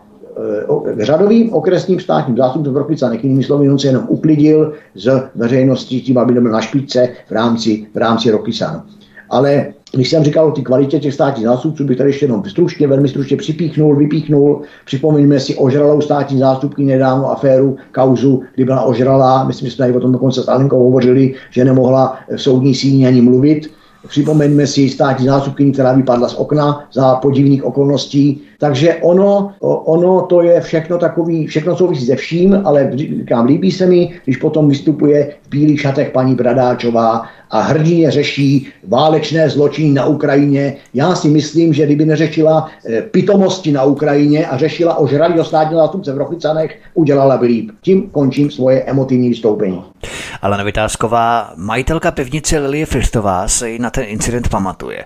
Přišli tam s partou lidí, objednali si jídlo a pití, ale stáli v uličce, kudy procházel personál při roznášení. Ti je pětkrát požádali, aby ustoupili stranou, že nemohli procházet. Načež se na ně manželé pozlovi rozkřičeli, že u nich přece utratili dost peněz a oni jim říkají, aby ustoupili stranou. Já to tu cituji proto, abychom si představili tu mentalitu těch kruhů, kdy už i na tom nejspodnějším patře justice, místní, státní zastupitelství se chovají jako bozy a mají ostatní lidi za poskoky, slouhy a stoku. Já mám ty prachy, já mám ty peníze, tak mě nebudeš říkat, abych ustoupil stranou, pro boha, i když překážím, jo? Tak já jsem to jenom citoval právě proto, abychom si představili tu mentalitu těch naprosto lidí, jak vlastně oni uvažují. A naprosto správně, Vítku, já se tady, já se tady musím utrhnout ze řetězu, protože, jo, jo. protože takhle se chová i v té práci. Já přece beru 110 tisíc, já jsem pan státní zástupce, já jsem Bůh na zemi, já jsem člověk bez odpovědnosti, já jsem člověk neodvolatelný, já tak. jsem tady téměř doživotně a já si budu dělat, co chci a mě přece nikdo nebude radit jo, co mám dělat a nemám dělat. A tak to se chovají těch soudních síních. On přece nebude ustupovat, on přece nebude ustupovat spravedlnosti, on přece nebude ustupovat pravdě. On buď to plní nějaký zadání, anebo plní svý připitomělý přesvědčení. Ale prostě takhle se je, tak, jak se chová, ty to, ty to úplně trefil, jo, hřebíček na hlavičku. No, tak, jak se choval, chovají, chovali jeden státní zástupce v této konkrétní hospodě, tak se chová drtivá většina státních zástupců v celém svém profesním životě. Alenko, a to je nejspodnější no, bych... patro. Co potom, jak to musí vypadat tom vrchním nejvyšším já... nebo ústavním soudě, nebo já, zastupitelství? Já... Tak ryba smrdí od hlavy je staré pořekadlo, ale já se vrátím k tomu, co tu jste říkali, eh, že mají vysoké platy, peníze. Eh, to je, to je jedna část, ano. Oni mají ale obrovskou moc. Oni mají neskutečnou moc. Když ukážete prstem na někoho, kdo jde zrovna po chodníku a řeknete, tak toho začneme stíhat, tak oni mají tu moc, že skutečně ho dostanou před soud. Oni mají tu moc obrovskou.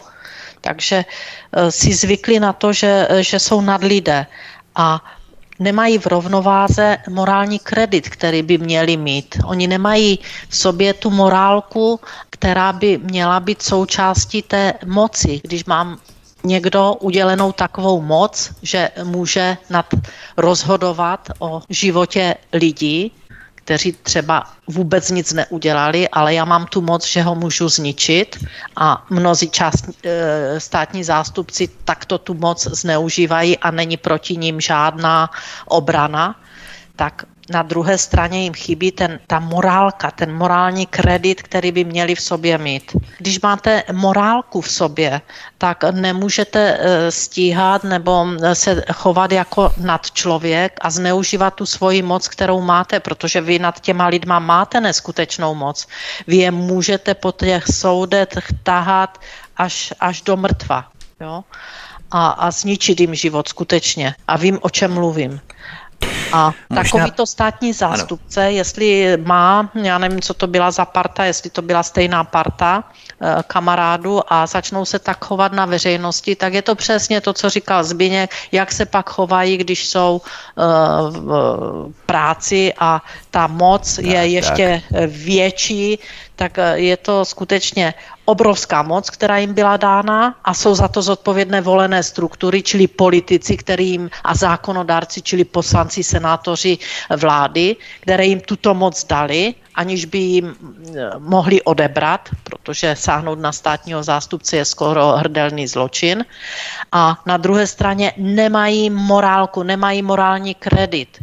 A tyto dvě věci, moc a scházející morální kredit, to je pak dopad na celý stát, na všechny, kteří tady žijeme, protože se vytratila vlastně spravedlnost a vykonavatelnost práva a spravedlnosti.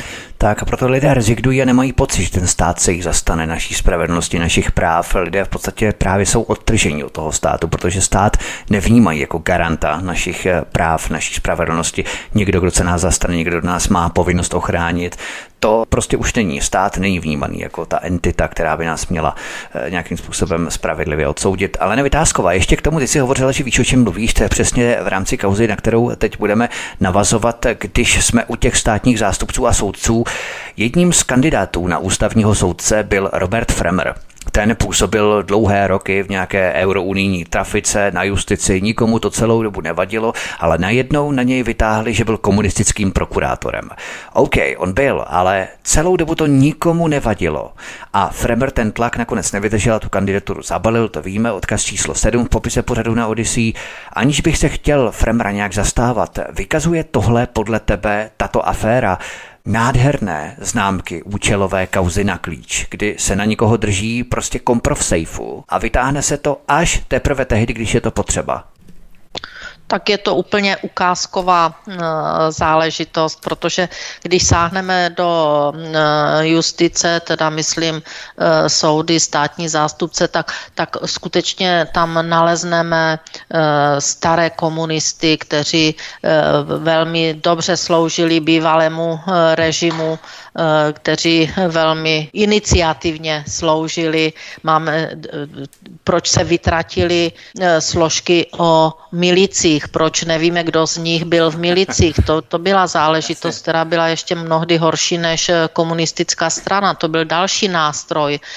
Eh, ta, takže je to skutečně eh, obdivuhodné, že eh, u jednoho to platí a je dehonestován a 30 let vlastně vykonával svoji práci a u druhého to neplatí a řekne se, že si to za těch 30 let odpracoval pro novou demokracii naši, takže je to úplně jasná účelová záležitost, prostě nevyhovoval, nevyhovoval strukturám, e, možná, že s něma v těch nových strukturách nejel na tom správném parníku, takže je to absolutně účelová záležitost, protože kdyby se mělo takto přistupovat, eh, kdo byl a nebyl, tak by se musela udělat eh, skutečně čistka ve velkém a nemohli by někteří být schváleni, přestože tu minulost mají úplně stejnou eh, do vyšších funkcí v justici a naopak tady tito pranířování a dehonestování.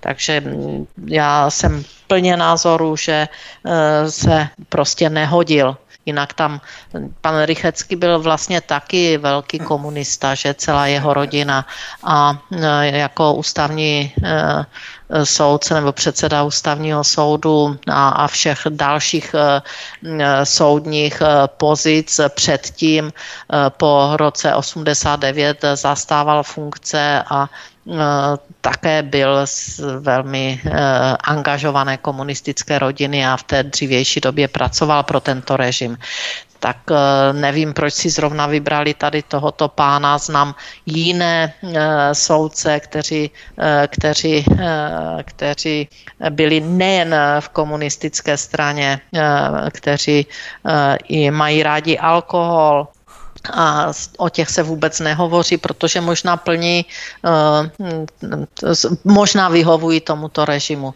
Takže nevím, proč zrovna tady tohoto soudce takto dehonestovali a dehonestovali ho ve chvíli, kdy měli jít na ústavní soud, přičemž 30 let si taky odpracoval pravděpodobně ten hřích z dřívějška a e, takže tomu nerozumím. Teď, aby zase někdo neřekl, ona se zastává komunistů. Nezastávám. Já jsem nikdy, nikdy v komunistické straně nebyla. Takže ani před e, rokem 89, ani po roce 89. Takže se jich nezastávám, naopak mám výhrady, ale e, měli bychom měřit stejným metrem, pokud si hrajeme na demokratickou společnost. Spině Prusek do třetice k české justici. Vrchním státním zástupcem v Olomouci má být ředitel Gibbs Dragoun. Odkaz číslo 8 v popise pořadu na Odyssey.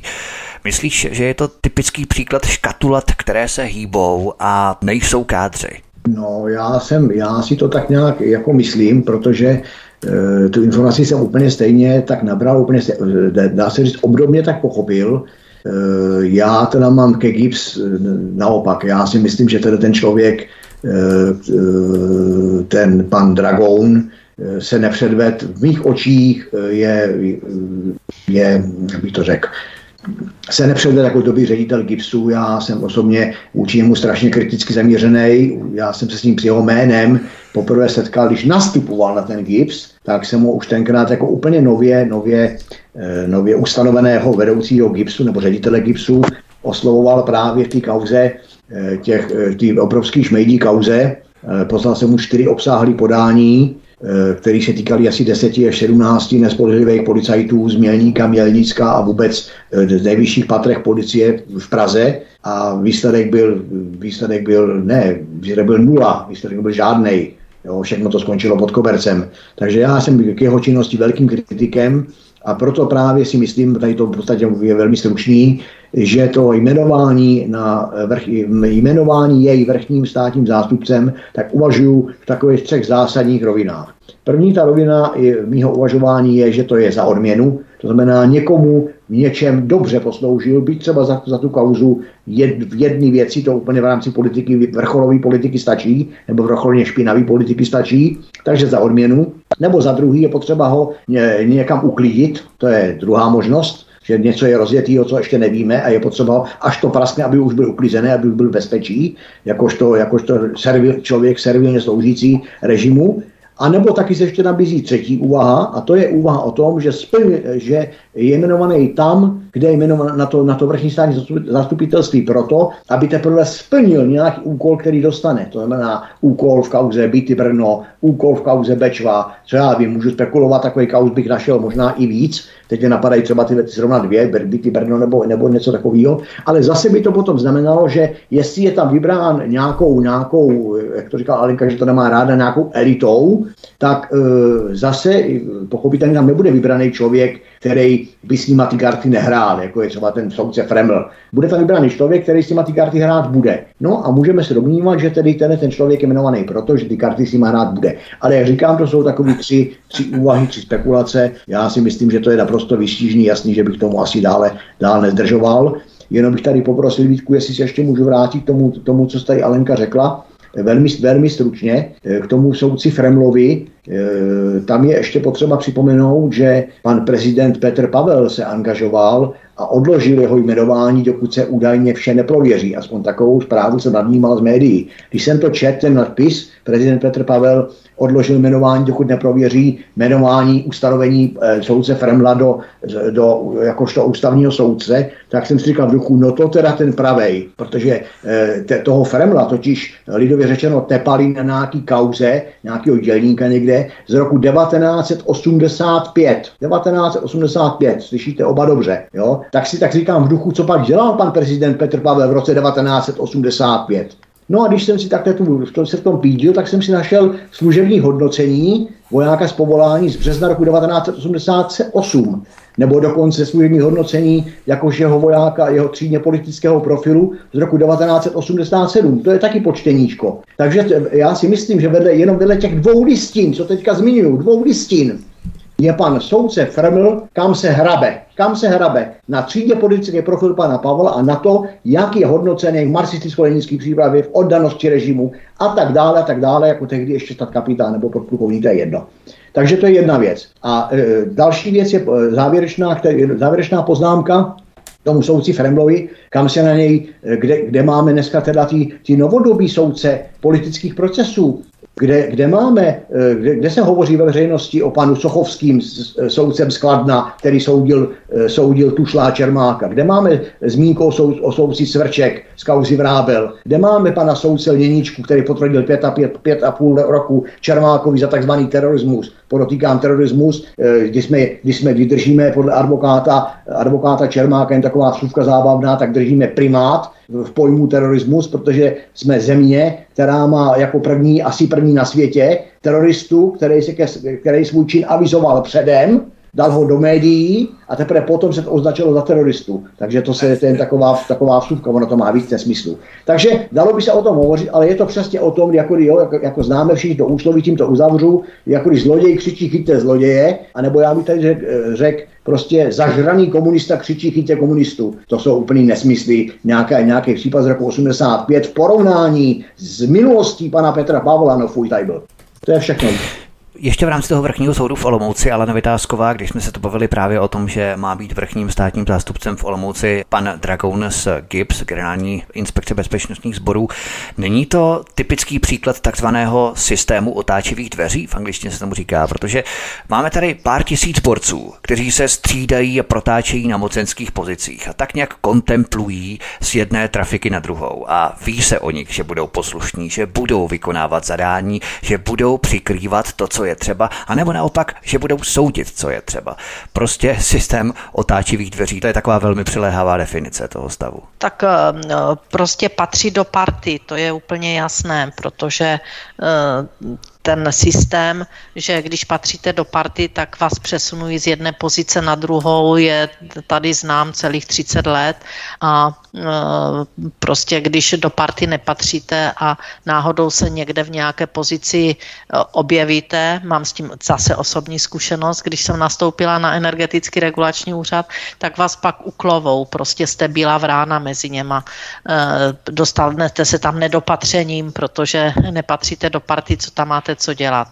Eh, tak eh, tento systém, že na těch státních zastupitelstvích vlastně se vybírá z, jedné, z jednoho hnízda a přemístují se ti lidé, z, z, tak to je celkem běžná věc a mě to neudivuje. Jestli bude pan Dragon dobrý státní zástupce, tak se ukáže v krátké době, jestli bude poplatný tomu, že patří do partie a bude muset plnit úkoly, tak to se taky dovíme velmi brzy. Zbigněk Prousek, Když potřebujete o někom zjistit informace a osobní údaje, řekněte si o ně Honzovi. Tak to více než rok fungovalo mezi známými jednoho pražského kriminalisty, který pro ně takzvaně na zakázku nezákonně vyhledával v interních a neveřejných informačních systémech policie data a fotografie lidí. Ti o tom samozřejmě neměli ani páru. Odkaz číslo 11 v popise pořadu na Odyssey. Tato kauza se odhalila a začali řešit Gibbs. Myslíš, že se to policii už opravdu vymyká z rukou? No, Vítku, já si myslím, že jo. Já si myslím, že jo.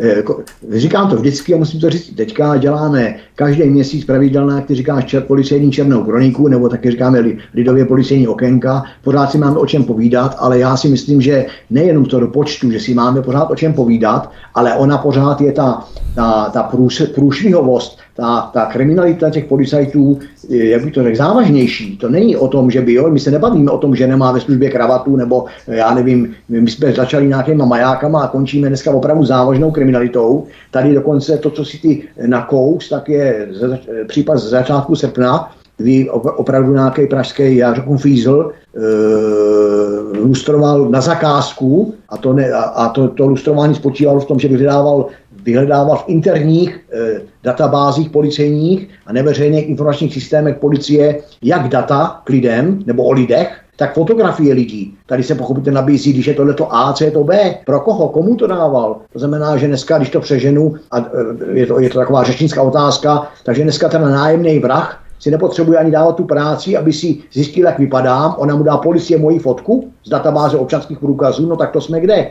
Jo, a, to, a on to dělal od května roku 2020 do července roku 2021. To znamená, že on tady rok, a to zase je to to, nebudu teďka říkat ten všeobecný bordel, ale tady teda někdo narušuje lustrační, lustrační jak bych to řekl, eh, politiku, můžu říct, jo, lustrační postupy, a ta, ta policie tím interním systémem to nezjistí. A my jsme se začínali tady to naše povídání tím, jaká je 81% zneužitelnost e, kybernetiky in, e, v rámci internetu, no tak pochopitelně. A ono, ono, ono, to, ono to je malá databáze, policejní databáze a ono to, tam, ono to tam funguje taky. Takže kdo chce, tak si do toho vleze, stáhne si tam, co chce, kdy chce, dá to komu chce a my máme občané takové policii věřit, my máme věřit, když nám tady pan Fiala a jiní a pan Bartoš říkají, jak je to nezbytné a jak je to chráněné a jak to slouží pouze státu. No neslouží. Tady jasně vidíme, že to neslouží státu, slouží to krimi, kriminálním gaunerům a policie to zastřešuje. A to máme jeden případ, řeknu dneska už zesta a to vůbec nelžu.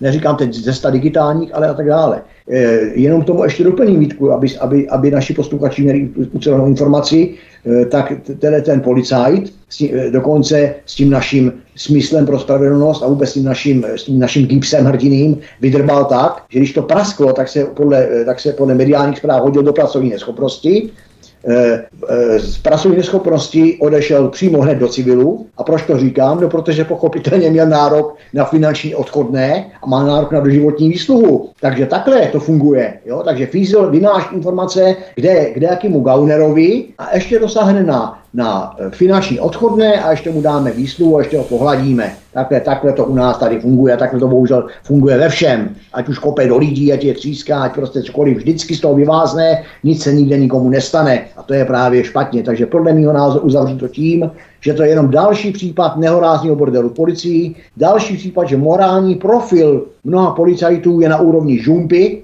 a opět a opět se jenom potvrzujeme moje teorie, z který neuhnu ani, ani opíť, že čím, čím větší funkce toho policejního gaunera je, tím závažnější kriminalitu páchá a bohužel to nikoho nezajímá. Náš pan ministr Rakušán se zajímá o kde co, ale o bordel ve složce, kterou on bezprostředně řídí, se nezajímá podle mě vůbec a pokud se zajímá, tak to nemá žádné výsledky. Ale já si myslím, že se nezajímá. On věší Putina pytli na zeď, on, on chrání svými kordony ukrajinskou vlajku nebo nějaký fábor žlutomodrej ale že má bordel v rezortu, který je do nebe volající, o kterém si píše nějaký novinář, to si myslím, že tam žádný výsledky rozhodně nemá. A pak mě zajímá, poslední věc by mě zajímala, to se bohužel nerozvíme, jo, proč policie České republiky nevyrozuměla ty poškozený, nevyrozuměla ty, je, jenž byli lustrovány tímhletím, tímhletím pachatelem policejním. Proč z lidí na vaší fotografii se díval neoprávněně, tam ten policajt, došlo k úniku, vaše data e, e, byly zneužity k tomu a k tomu, e, tím letím a tím letím, nebo jenom zneužity, nebo vaše fotografie zneužita a nemusí říkat kým. To znamená, že ten člověk, ten poškozený, nemá dneska do dneška, on, on, on o tom ani neví, že je poškozený, to znamená, že on nemá ochranu žádnou. A teď je otázka, kde vyplave ty informace, které on rok někomu dodával, který na koho je dodával, proč je dodával. Takže já si myslím z hlediska selského rozumu i nějaký týmní praxe, že si někdo stahoval z policejní databáze moji fotografii, tak bych o tom měl minimálně vědět, abych já přijal nějaký, nějakou tu, jak oni říkají, teda přiměřenou opatrnost. Protože já teda teďka nevím na základě fotografie, kdo na mě vystřelí brokovnice odkud. Ale to nic, to se neděje a to pan Rakušan nepotřebuje zaujmout žádný stanovisko, nebo aspoň jsem ho teda nikde neviděl. To je všechno. Ale Vytázková to, o čem hovoril Zbigněk, není samozřejmě ojedinělý případ, protože to, že se to policii vymyká s rukou, není až tak daleko od reality, jak jsem řekl, protože úniky informací ze spisů trestních řízení a neveřejných databází jsou dlouhodobým problémem, se kterým se česká policie potýká. A podle statistik GIPS odhalených a obviněných policistů přibývá. Odkaz číslo 12 v popise pořadu na Odyssey vidíme tedy, že se nejedná zdaleka o ojedinělý případ, ale statistiky GIPS zaznamenávají rok od roku stále více podobných případů, kdy si nějaký policista na zakázku vytahuje informace z interních a neveřejných databází. Myslíš, že je to opět výsledek oné digitalizace, kdy je dnes více než kdy jindy lehčí pro policisty do těch databází nahlížet, než kdykoliv předtím? To nemůže být o tolik lehčí, protože oni by správně měli mít eh, ty počítače zakodované, že se dostávají jenom do určitých systémů, kde mají přístup. Takže eh, musí nějakou bariéru nějakou bariérou musí projít, aby se dostal do databázy, kde přístup nemá. Jo, to je za prvé. Takže to není úplně tak jednoduše, že klapne a najednou tam někoho vidí. A, a Právě, a každý ten vstup do té databáze je také zaznamenaný, že tam někdo Takže, vstoupil, kdo tam vstoupil, ano, z jakého hesla a tak dále. Ano, jo, to je ano, taky a proč věc. tam vstoupila, že tam neměl co dělat. Jo, čili, to, čili, čili toto musí nějaký ten, já nevím, analytik, který má na starosti tuto oblast u policie, tak to musí vidět, že tam vstupují ti, kteří tam nemají co dělat a, a že tam něco hledají a vytahují. To oni musí zjistit, to je za prvé. Se oni v tom nejeli taky, že analytici. No, no, to, se stalo mě, to se stalo mě konkrétně. No, takže, takže je, to, je to okamžitě zjistitelné a proč s tím nic nedělají? Protože to už se nedovíme. My se dovíme jenom to, když to praskne. A když se najednou objeví, že se dostali tyto data někam, kde neměli a praskne celý ten řetězec tady těchto zneužití.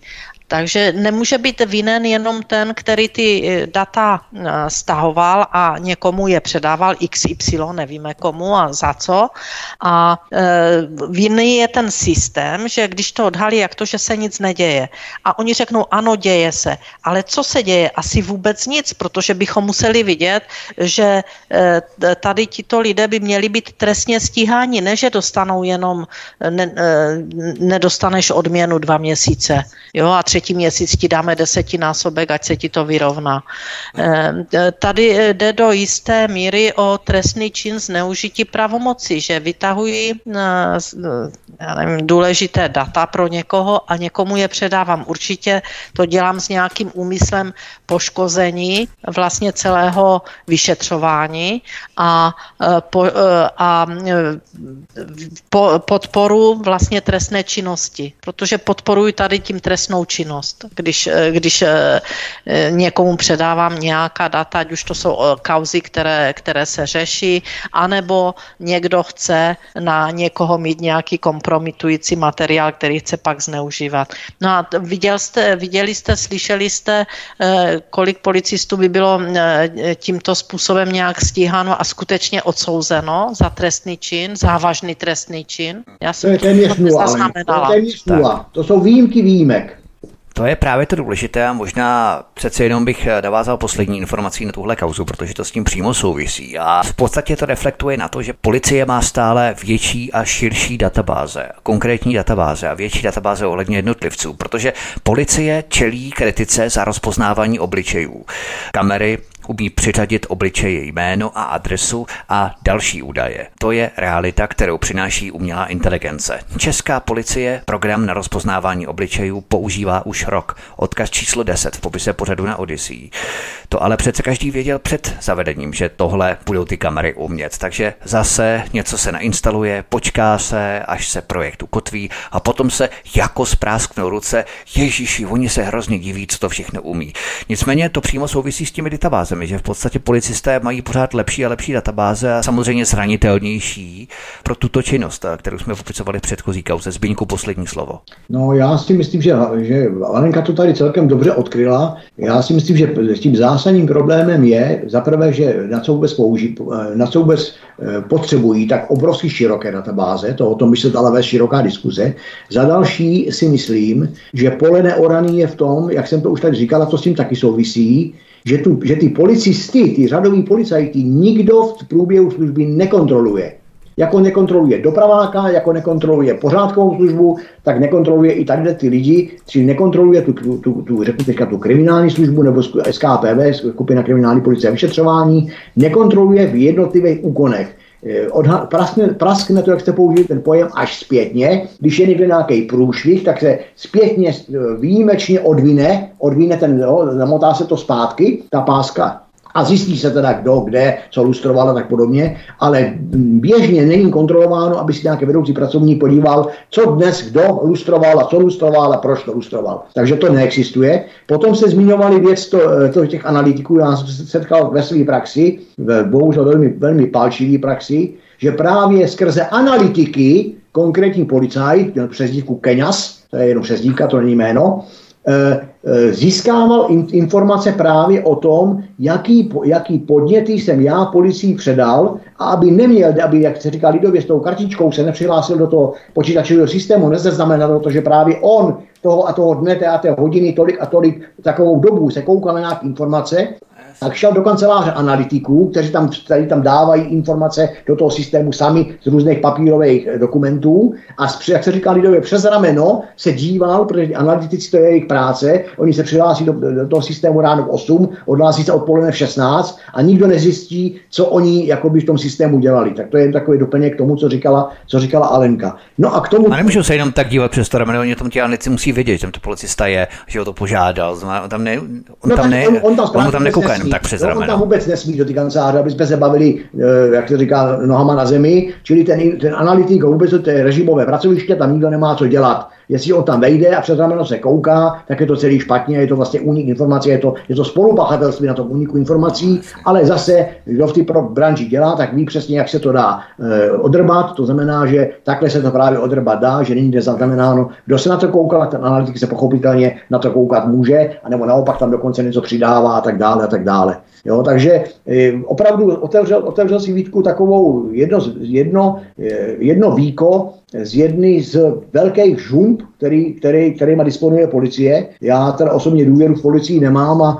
a uh, už jsem dlouho nepotkal člověka, který by důvěru uh, v policii měl, jakožto nemá ani důvěru ve stát, jak, tady, jak jsme se tady bavili na začátku. Dneska se jí bohužel justice potažmo státu spíš bojej, než by v něj měli důvěru. Bojejí se, co na něj našijou, co na něj hodějí a tak dále, a tak dále. A obdobně tomu s tou policií a policie bohužel si sama každým dnem řeže tu svoji větev, protože ty její zákroky a jo, ty dva metry, které používají a tak dále, to nebudu, nebudu tím tady zdržovat. Takže já si myslím, že ani bývalá státní bezpečnost by se za současného totalitního režimu tady ty, tady ty vládnoucí skupiny v této zemi mohla učit, co je to, co je to totalita co je to práce na zakázku a co je to práce pro likvidaci lidí, anebo naopak, co je to takzvaná řízená slepota, kdy nevidím, kdyby nevím, co bylo, nevidím, nesmím vidět, nechci vidět a tak dále, tak dále. Já si myslím, že pojem svoboda, takový ty pojmy ochrana osobnosti e, e, a nějaké lidské hodnoty v této zemi, to jsou jenom žvásty, to jsou jenom žvásty, které v praxi vůbec nefungují. A snad úplně poslední věc, kterou bych tady hodil do, do, jak se říká, do pléna, do, do éteru vůči našim posluchačům věrným, kterým zároveň děkuju, tak e, zkuste se, vážení posluchači, zamyslet nad tím, nad, eh, nad nebezpečností otisku prstů v nových občanských průkazech. Zkuste se nad tím v kontextu toho, co tady povídáme v tom našem virtuálním studiu, zkuste se nad tím prosím vás zamyslet, proč po vás, chce, po, proč po vás tento stát chce vaše otisky prstů, otisky prstů vašich rukou do úředních databází a k čemu je potřebuje. Když budete pachatelem trestného činu, tak, otisk, tak se otisky na místě najdou a tak dále, ale nebudu tady široké, neovlivňoval to, jak se říká, to svobodné myšlení nebo objektivní uvažování, ale popřemýšlejte, vážení přátelé, nad tím, proč nás stát jako občany této republiky nutí dávat na evidenci skrze nějakou ženskou nějaký přístroj otisky prstů do státní databáze. To je moje ruka, moje prsty, zákon o, o policii a jiný zákon říkají, zákon okolností se mi snímají otisky prstů, proti tomu žádná,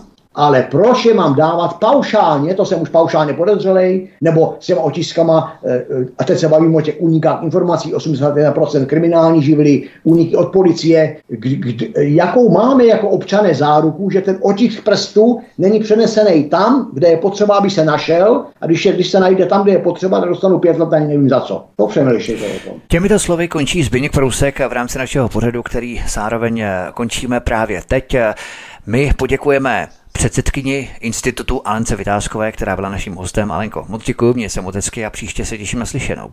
Já děkuji za pozvání a také se těším na příště.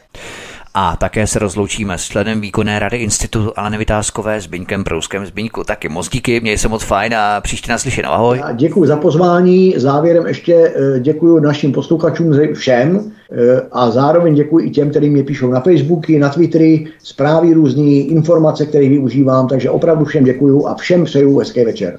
Budeme také rádi, když se i vy, milí posluchači, připojíte a připojíte třeba nějaký váš komentář tady na kanál Odyssey pod pořadem do komentářů. To budeme velmi rádi, když se s námi třeba podělíte o nějakou informaci, nějaký poznatek váš, který máte třeba i v rámci vaší zkušenosti s interakce se státem anebo silovými rezorty a složkami.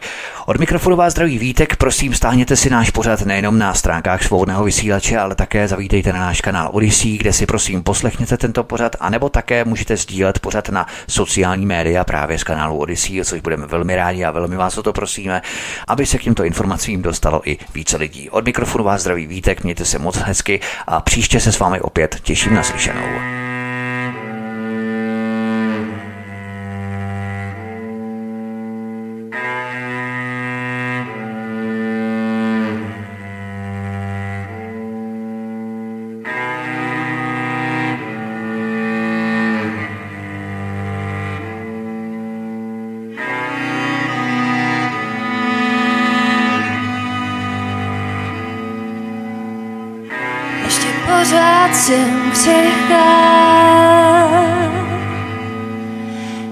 Pořád jsem.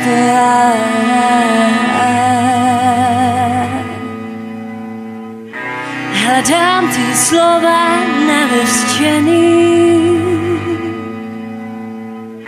spoknutý v prostoru, který to je i není, jak jenom najít tu na co se napojit, na co se napojit. Mm. Hledám tvý slova nevyřčený, spolknutý v prostoru, který tu je i není. Nechat to odplout a splynout s tichem, tak jako vždycky, jako to u nás bývá. Zvykem nám pěkně na